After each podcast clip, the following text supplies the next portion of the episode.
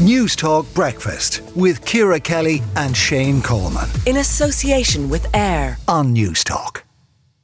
As you heard on the show yesterday, uh, commercial surrogacy is to be banned in Ireland but permitted abroad in legislation likely to come before the uh, Cabinet for approval next week.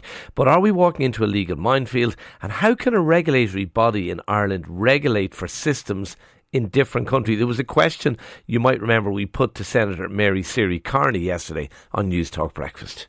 First of all, that anyone who is going down the surrogacy route in Ireland um, must pl- apply and get pre-conception sanction and anyone who fails to do that is going to be liable to criminal sanction when they return.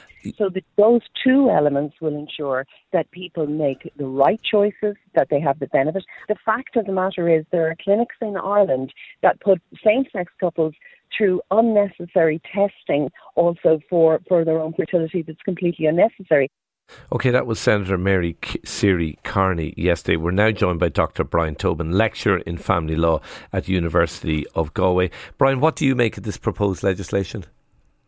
Good morning, Shane. Morning. Um, I'd be interested to see the detail of the legislation. All we have to go on thus far are newspaper reports yeah. and um, your conversation with Senator Seery Kearney yesterday morning.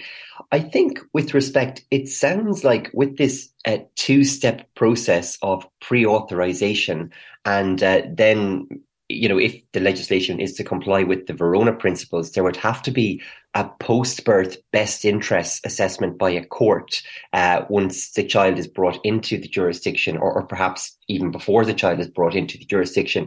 I think that kind of two-step process shows that the state is in fact trying to um, almost discourage unethical um, international surrogacy arrangements, because it seems to me that not every jurisdiction will be capable of being pre-authorized, or, at least should be capable of being pre-authorized.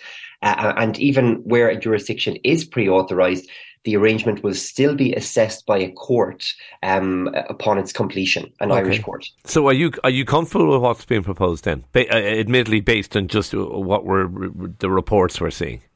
Um, I mean, I, I think it, it sounds like there will be some level of contradiction, but that was even clear months ago. Um, I, I, appeared before the Joint Committee on International Surrogacy, and we will have to accept that if we are going to um, prohibit commercial surrogacy arrangements here in Ireland, but sanction people going abroad to jurisdictions where these arrangements take place. Uh, that is the majority of jurisdictions that people go to for surrogacy arrangements.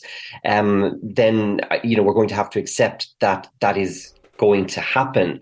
Um, I'm I'm not uncomfortable with it thus far. I I need to see the detail. But the question I have at the moment, Shane, is when we're pre-authorizing people going abroad for surrogacy, to what jurisdictions are we going to be comfortable uh, pre-authorizing them going to?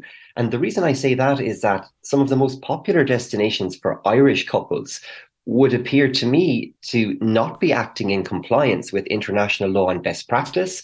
And there are ethical questions around what happened in those jurisdictions as well. Such as what countries are we talking about here? Well, Shane, um, prior to the outbreak of war there, the Ukraine was the most popular destination for Irish surrogacies, with an estimated 68% of all surrogacies to Irish parents taking place there.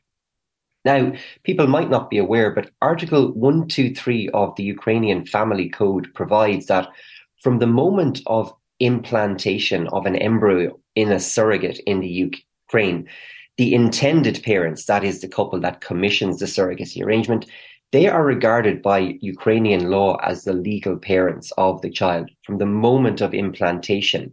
Yet the Verona principles, which I know were mentioned on the show, the Verona principles are a set of international guiding principles. Um, I, I, was the Irish expert on a consultation on these, mm. and they provide that the surrogate has to be able to freely confirm or revoke her consent to the intended parents having exclusive parentage after the birth of the child. So she has to have okay. this opportunity to renege on the agreement. Ukrainian law doesn't allow that. No more than Californian law does. Uh, again, uh, Ukraine would be popular with um, Irish opposite sex couples, and California um, would be somewhat popular with uh, Irish same sex couples um, because um, it's one of the destinations that allows for surrogacy by same sex couples. But in California, um, contracts determine the arrangement, and the contract is fully enforceable against the surrogate.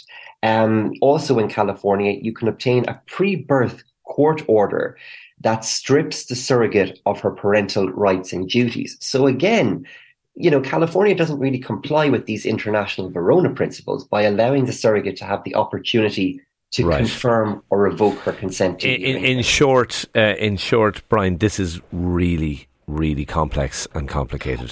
it, it is. I, I think I've been saying this since the outset. This is massively legally and ethically complex, and ethically. Do politicians get that? Do you think watching the Oireachtas? I, I, think I think they are doing their best. I, I was very impressed with the committee and um, with the work they've done with the report. As I say, I think overall they are trying to discourage people from going to what might be perceived as questionable jurisdictions um, but by having this pre-authorization process. But what happens if people ignore the pre authorization and return to this jurisdiction with a child? The Senator tells us yesterday that they may be subject to criminal sanctions.